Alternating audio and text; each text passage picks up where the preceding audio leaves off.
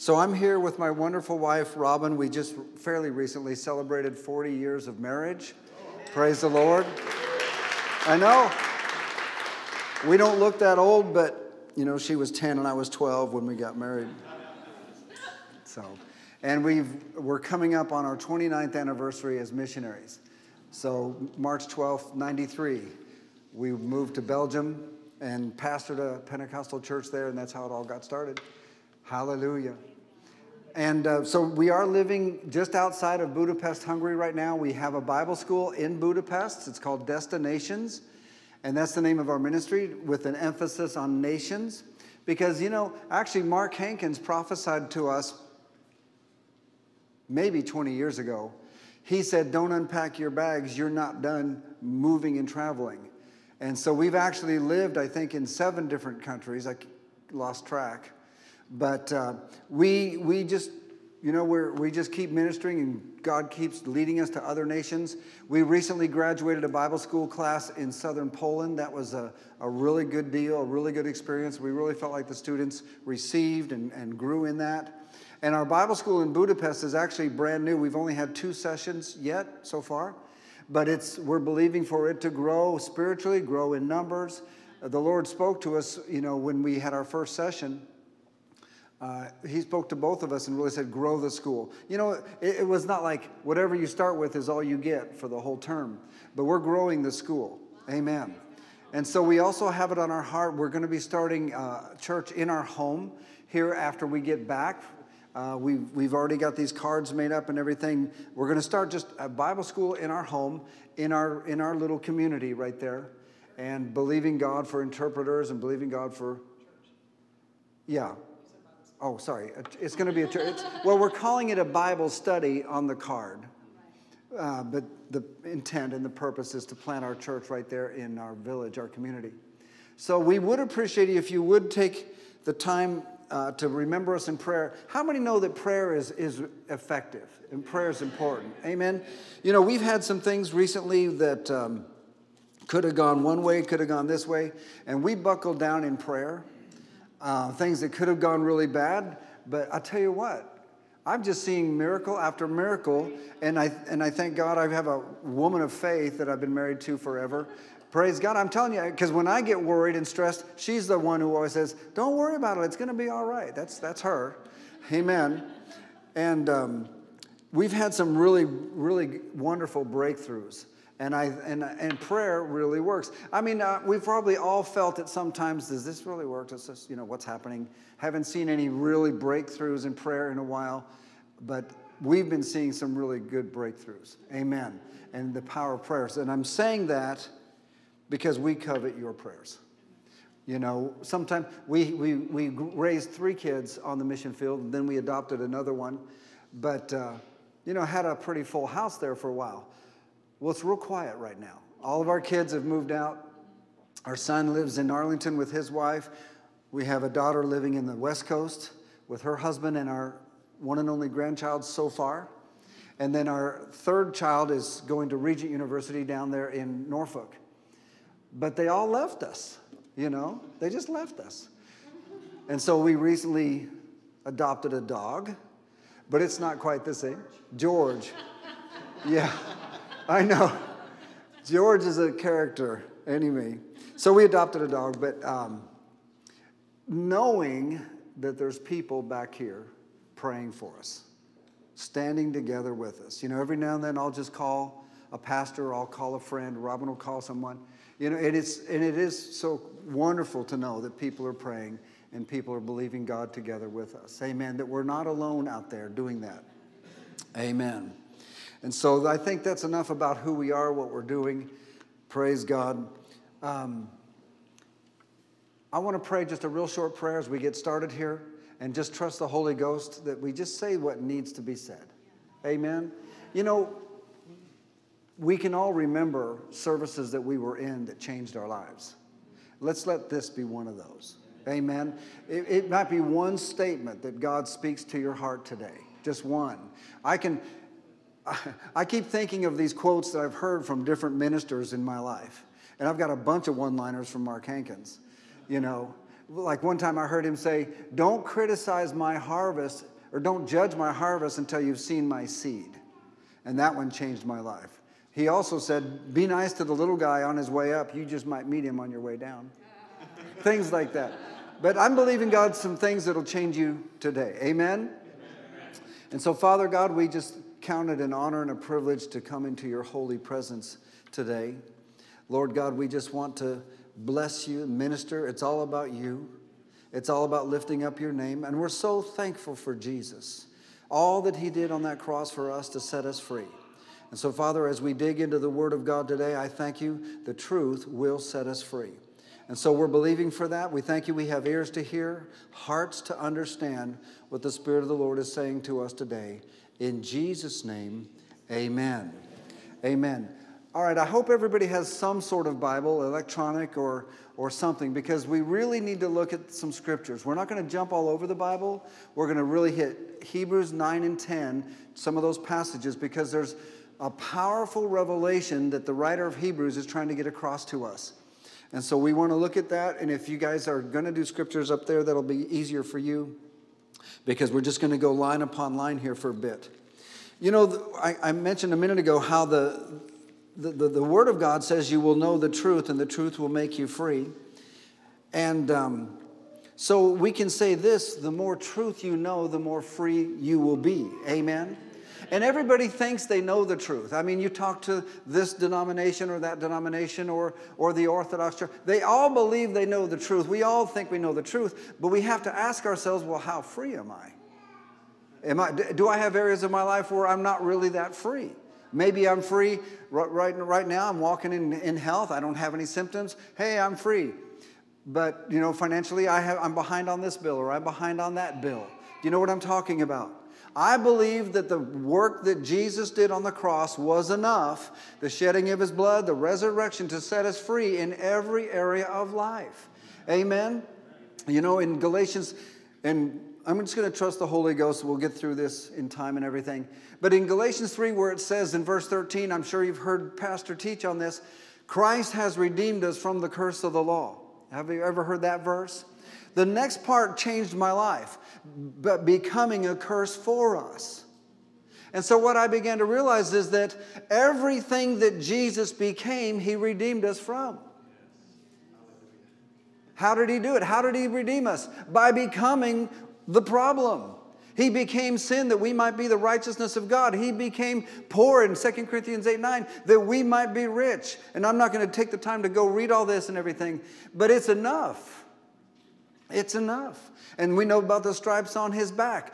He became physically disabled, beaten, bruised for our physical bodies. And that's what communion is about. Amen. Discerning the Lord's body, what he did for us. And so I think we can walk in more freedom than we're walking in. Amen. And this message today, I just this is actually a fairly re- recent new message that the Lord had me put together for our Bible school, and I want to share it with you. We're going to start in Hebrews chapter 9. And the, na- the title of this message, and I usually don't give titles because I don't want to feel locked into it, but the title of this message is A Perfect Conscience. God wants you to have a perfect conscience. And I'm going to show you why, and I'm going to show you what that means here in just a few minutes. How many would love to have a perfect conscience? Amen. And I think sometimes this is an area where we sometimes struggle. Um, anyway, let's get into the scriptures here. And, you know, I, you're going to like this. You know, sometimes when you get really dig into the scriptures and you're reading, and some people, you know, fade away. But I think you're going to love this. Hebrews chapter 9, starting in verse number 6. Now, when these things had been thus prepared, the priests always went into the first part of the tabernacle performing the services. So, what we're going to see here between Hebrews 9 and 10, we're going to see a comparison between the way the priests did it under the old covenant and what Jesus did under the new covenant. The writer of Hebrews is, is comparing the two. Verse 7 But into the second part, the high priest went alone once a year, not without blood, which he offered for himself and the people's sins committed in ignorance. Everybody say, once a year. Once a year. That was significant. And what you're going to see in the next several verses, we're going to see the word once over and over and over. And that's what caught my attention and made me start studying this. You're going to see the word one or the word once repeatedly in the next several verses. Amen. So here, once a year, the priest went in there. Verse 8, the Holy Spirit indicating this that the way into the holiest of all was not yet made manifest while the first tabernacle was standing. It was symbolic for the present time, in which both gifts and sacrifices are offered, which cannot, now this, this is, this, I want you to get this, which cannot make him who performed the service perfect in regard to the conscience. In other words, there was something wrong with the Old Testament system of sacrifices for the people's sin. It was, it was required, it was what was necessary at the time, but it had a major shortcoming, and we're going to get into that in a minute. It could never make the people perfect in regard to the conscience. There was a problem with it. And that's not the will of God. The will of God is for you to have a clean conscience, a, a conscience free of guilt and free of shame. And we're going to see how that's possible here in the next few verses. All right, so let's continue on. So, the old covenant way of doing these things could not make people, and the word perfect, like, like Pastor Tim said recently, it doesn't mean perfect in that there's no imperfections. It means mature, it means complete. Amen. Con- uh, concerned, it was verse 10, concerned only with foods, drinks, da da da. Let's go to verse 11. But Christ, whenever you see the word but in the Bible, and I know I talked about this a year ago or whenever, I think you need to pay attention to that. I mean, sometimes we're on the wrong side of the but, and, and usually when you see when you see but God, something good is about to be said. Something good is supposed is coming. Amen but Christ. I mean, there's a passage over in Ephesians chapter 2. It talks about, you know, all the nasty sins that we do and all the nasty ways that men are. But then it goes on and it says, but God. Phew, thank God. Amen. With the great love wherewith he loved us, gave his son and set us free. Tell you what, it's good stuff. But Christ came as the high priest of the good things to come with the greater and more perfect tabernacle, not made with hands, that is not of this creation, talking about his physical body.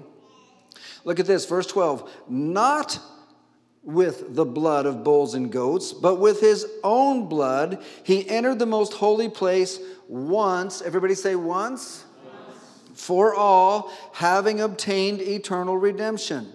For if the blood of the bulls and the goats and the ashes of a heifer, sprinkling the unclean, sanctifies for the purifying of the flesh, verse 14, how much more shall the blood of Christ, who through the eternal Spirit offered himself without spot to God, cleanse your conscience? Now, I don't know if we're doing this. Yeah, we are doing the same translation. Great. From dead works to serve the living God Cleanse your conscience. You know, what I'm beginning to see in these passages is that God cares about your conscience. He cares about your conscience. Because how many know a, a, righteousness consciousness will cause you to live differently than a sin consciousness? Amen? If we're going through life always mindful of our sins, mindful of our mistakes, it will hinder us from stepping out into the areas of faith where God wants you to be bold, He wants you to be strong, He wants you to do something for the kingdom of heaven. Amen? And He wants us to get, oh, we've all got a past. How many of you never had a past? No hands. We've all got a past. We've all got junk. We've all got stuff. Stuff that you could maybe feel guilty about or ashamed of. Am I right? I'm not talking to, I'm not saying that so that you'll dwell on it or think about it, but we've all got it. But you know, we know 2 Corinthians 5:17. Whosoever is in Christ is a new creature. Behold, old things have passed away and all things have become new. Amen. Thank God for the blood of Jesus Christ. Now, I'm we are going to jump just a little bit. I want to hold your place in Hebrews 9 and look at Galatians 5. And this verse came to me while we were worshiping. And by the way, the worship, that was wonderful. That was really nice. Galatians chapter 5, verse 1, and then we'll come back to Hebrews 9. It says, Stand fast, therefore, We're talking about freedom today. Stand fast, therefore, in the liberty or freedom by which Christ has made us free, and do not be entangled again with the yoke of bondage. What is he talking about? What, what is the yoke of bondage? The yoke of bondage that the Galatians were getting back into was circumcision, which is what? Works. It's, it's uh, and, and the, getting back under the law. He said, no, wait, wait, wait. Jesus set you free. I mean, we could really get into this. Jesus set you free by faith in Him. Why would you go back under the, the law, go back under the works? You are free. Stand fast in that freedom. Amen? Well, guilt and shame will put you back under works and the law. Trying, trying to, and really, dead works, or, or, or the Bible calls them filthy rags. What is it? It's simply anything you do to try to earn faith or, I mean, favor or grace with God. When you try to earn it, it's a gift of God, not, not, not of man, not that we can boast. There's nothing we can boast about. He gets 100%, not just 99% of the glory, He gets it all. Amen. Where would we be without Jesus? Where would we be without that blood?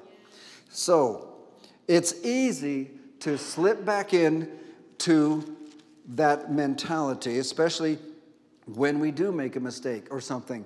And I, I share this story about when we pastored in Belgium, which was the beginning of our missions career. 1993, we took a Pentecostal church in Belgium, and, and uh, we had this young man, he was actually an Italian man, and he had this nice Alfa Romeo car. But uh, he didn't have the, the kind of employment to support that car. anyway, you know, and, and, and Pastor, you know that from week to week, your offerings usually run about give or take the same, unless there's some special speaker or something. Especially in our church in Belgium, I mean, you could pretty much tell exactly what the next Sunday morning offering will be. And uh, but then one Sunday morning, the offering was huge. And um, after the service, that Italian guy came up to us and he said, "Did you notice how big the offering was?" And I said, "Yeah." And he said, "Well." You know, that Alfa Romeo, I really couldn't afford it. So I took it out into the woods and I burned it and I cashed in on the insurance. And this is the tithe on the insurance. He tithed on the insurance. I, maybe that's good, I don't know. But he broke the law, committed insurance fraud, and then tithed on the proceeds. What, what is that? That's a little bit of guilt, isn't it? Shame or something? Or trying to earn the forgiveness of God? No, I didn't give the money back, but anyway. we probably should have. Oh. anyway, nothing but the blood of Jesus. Amen. All right, let's go back to Hebrews chapter 9.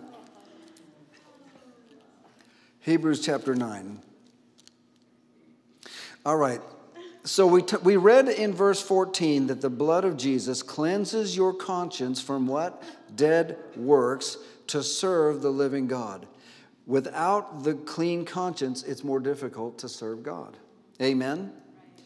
All right, uh, let's jump down a little bit. Let's go down to verse number, oh, verse 18. I might take a short sidetrack here. Verse 18, therefore, not even the first covenant was dedicated without blood talking about the time of Moses, when Moses had spoken every precept to all the people according to the law, he took the blood. Everybody say, took the blood. Even today, we're supposed to take the blood. And I want to explain to you what that means. Now, what he did, he took the blood of calves and goats with water, scarlet wool, and hyssop, sprinkled the book itself, all the people, and he had a confession. He said, This is the blood of the covenant which God has commanded you. And likewise, he sprinkled both uh, with blood the tabernacle and the vessels.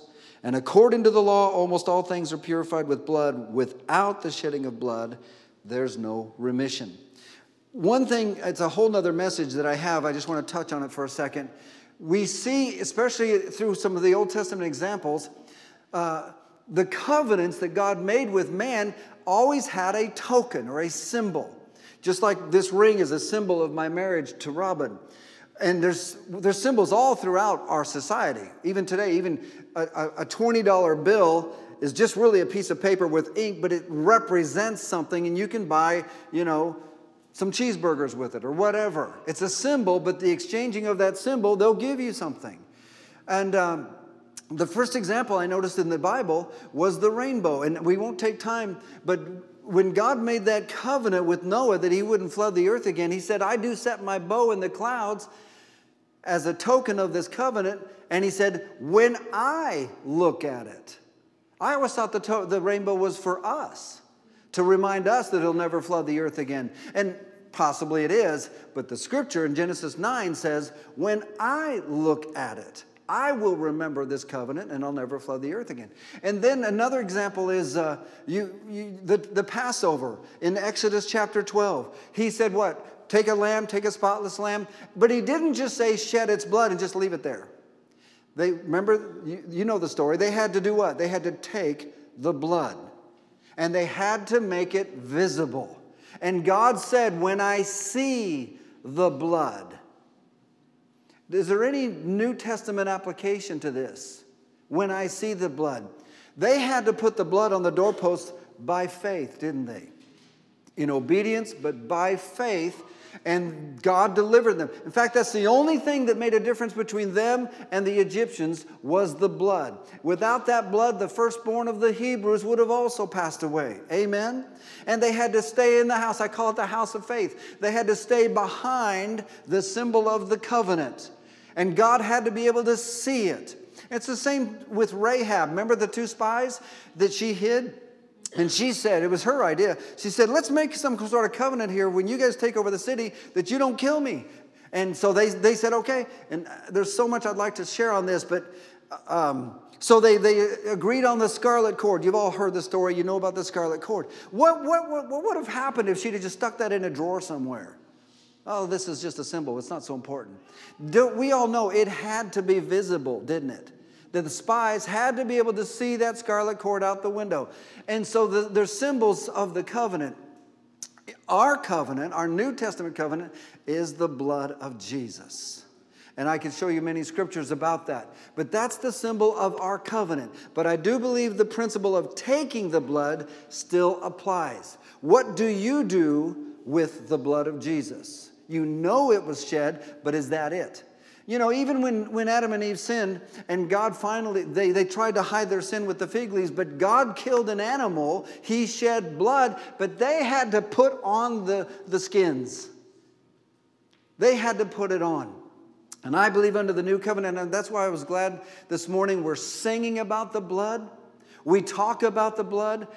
Our tongue is what puts the blood on the doorposts of our house. You know, our children, and Robin and I still do this today. Robin will go out to run some errands, and I'll say, I cover you in the blood. I cover you in the blood. What am I doing? I'm demonstrating, you know, God can see faith, He can hear faith. And what is your faith in? Our faith is in the blood. Our faith is in the blood. It's the symbol of this new covenant, and it needs to be visible in your life. That was a little sidetrack there. All right, let's go back to Hebrews. Now we're going to jump to verse 24 of chapter 9. For Christ has not entered the holy places made with hands, which are copies of the true, but into heaven itself now to appear in the presence of God for us. Not that he should have offered himself often, as the high priest enters the most holy place every year. Everybody say, every year. Boring. With blood of another he then would have had to suffer often, talking about Jesus, since the foundation of the world, but now, once, everybody say once. At the end of the ages, he has appeared to put away sin by the sacrifice of himself. And as and as it is appointed for men to die once, everybody say once. But after this, the judgment. So, verse 28 Christ was offered once to bear the sins of, of many. To those who eagerly wait for him, he will appear a second time apart from sin for salvation. So the writer, I think, is emphasizing the word once. He's emphasizing a finality. It was enough. Amen. It, the sacrifice of Jesus, the shedding of his blood, only had to happen one time. And if I had more time, I'd kind of show you this comparison, old and new. But, you know, calves and goats, Jesus. You know, the blood of calves and goats, the blood of Jesus. Sacrifice made every year, sacrifice made once. It doesn't have to happen again. Right? It's done. It's done for me. It's done for you. And why is he making a big deal out of this? Verse 1 of chapter 10. Excuse me. For the law, having a shadow of the good things to come, and not the very image of the things, look at this, can never, with those same sacrifices which they offer continually, year by year, make those who approach perfect. This was a big shortcoming with the Old Testament sacrifices. They could never grow up, they could never be complete. Why? Here's, here's why. For then would they not have ceased to offer? For the worshippers, once purified, would have had no more consciousness of sin. They were never made perfect, they were never complete because there was a constant reminder that you're a sinner every year. But in those sacrifices, look at verse 3, there is a reminder of sins every year. Because, verse 4, it is not possible that the blood of bulls and goats can take away sin. Amen. Let's jump down to verse number 10 of chapter 10. By that will we have been sanctified through the offering of the body of Jesus Christ once for all. Verse 11 And every high priest stands ministering daily and offering repeatedly the same sacrifices, which can never take away sin. But this man, there's the word but again, got all these Old Testament problems, but, but this man, I don't know about you, but that just means something to me. Verse 12, but this man, after he had offered one, sacrifice for sins forever, sat down at the right hand of God. And from that time, waiting till his enemies are made his footstool. For by one, everybody say one? One, off. Why is the Bible saying one, one, one, once, once? There's got to be something there. He has perfected forever those who are being sanctified. But the Holy Spirit also witnesses to us that for after he had said before, This is the new covenant that he said he would do, he says, This is the covenant I will make with them after those days, says the Lord. I will put my laws into their hearts, and in their minds I will write them.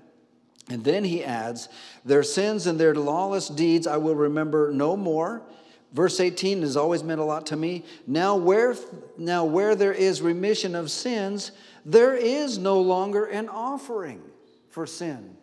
I think all of us at some point have been guilty of, and we all make mistakes, we all sin sometimes. What do you do when that happens? Have you ever put a little bit more in the offering? Have you ever, well, I'll help with children's church this time, or done anything to, to relieve your guilt? We probably all have to some degree. We don't go out there and sacrifice a lamb unless you live over where Jeremy is. They do that stuff over there. not, not Jeremy's house, but the neighbors, you know. But anyway, it's kind of almost subconscious. Or you sacrifice your, your joy. I messed up. And I think I'm just going to be down for a little while. I mean, I'm not saying you, you mess up and you rejoice. I'm not saying that either. But what do we do? What's 1 John 1 9? If we confess our sins, he's faithful and just to forgive us our sins and to cleanse us from all unrighteousness. What day of the week does that work on? Does that work just on Sundays? Does it work just in America? No, it's 24 7 all around the world. If we confess our sin, He is not going to, well, not today. I'm not going to forgive you today. That's one too many times. No, He's faithful and just to forgive us and to cleanse us. But then we go on and we keep thinking about it and we just mourn for a little bit, depending on the sin. Excuse me. but this is, this is not God's best for you, is it? We all still make mistakes, but you just give it to God. As soon as you can, as soon as, as soon as it's possible, you give it to God and you say, Father, thank you for your forgiveness. Thank you. Hallelujah. All right, just a few more verses and we're going to be done. Uh, where are we? Um, so, verse 18 there is no longer an offering for sin. There's nothing else you can do. And, and really, no, nothing you would offer anyway would even get come close to paying for the sin. Nothing you could do would come close to paying for the sin anyway. For the wages of sin are death. And even if I died for my sin, I'm not a worthy sacrifice. I'm not very spotless. So we won't even try that. Let's go a little farther. We're almost done. Verse 19, therefore, brethren, having boldness, this is where the clear conscience comes in and blesses you. Boldness to enter the holiest by the blood of Jesus, by a new and living way which he consecrated for us through the veil that is his flesh. Having a high priest over the house of God, let us draw near with a true heart. We're getting somewhere here. With a true heart in full assurance of faith having our hearts sprinkled from an even evil conscience. There's the word conscience again, and our bodies washed with pure water. Let us hold fast the confession of our hope without wavering, for he who promised is faithful. Amen. Amen. So I want us to pray here just for a moment. Uh, and. Um, First thing I want, I want to give an invitation if there's anyone here who has not made Jesus Christ the Lord of their life. Of course, we don't want to miss you. You're, you're, you're what, you are what this is all about. You, people, the lost, is why Anchor Church is here. I know Anchor Church spends time and, and energy and, and wisdom uh, encouraging the believers, training the believers to do what? The work of the ministry which ultimately is the winning of the lost. Isn't that right? Amen. I, I know I, I, don't know 99% of you here, but I believe if Jesus came back today, you'd be, you'd be gone, you'd be. And, and so you're not the primary target of all this. Your life is sealed by the Holy Ghost. You're on your way to heaven. Amen? You believe that? Hallelujah. You're on your way to heaven. But there's people, there's you know, multitudes and multitudes that yet are not. Praise God. So let's just pray a couple things. Father God, thank you, Lord God, for the word. Thank you for the things that you've been speaking to us today. And Father God, I just pray right now, and I, I give this invitation. Father, if there be anyone here today that has never accepted the Lord Jesus Christ as their personal Lord and Savior, that now, today is the day, now is the time. And so, if, if, if I'm talking to you, if you're here in this room and you've never accepted the Lord Jesus, maybe you've even been to church for a long time, but you've never actually accepted the Lord. You've never made a public confession of your faith in Him. This is your time. And so, if you're here, if that's you, I'd like you to raise your hand so that I can pray for you. Hallelujah. Is there anyone in the room? You're not sure if you were to die tonight that you'd go to heaven. You're not sure. You can be sure. You can know. Hallelujah. Hallelujah. Praise the Lord. Now, the second prayer I want us to do together, I want us to take a moment and the things that have plagued you, things you may have done, in the past, things you may have said, the way you've spoken to other people. It might have been this morning, it might have been 20 years ago, but it's been plaguing you, it still stays with you. It regrets. Regrets. We can't live our life dominated by our regrets. Although we could all have them, it's not the way to live a life.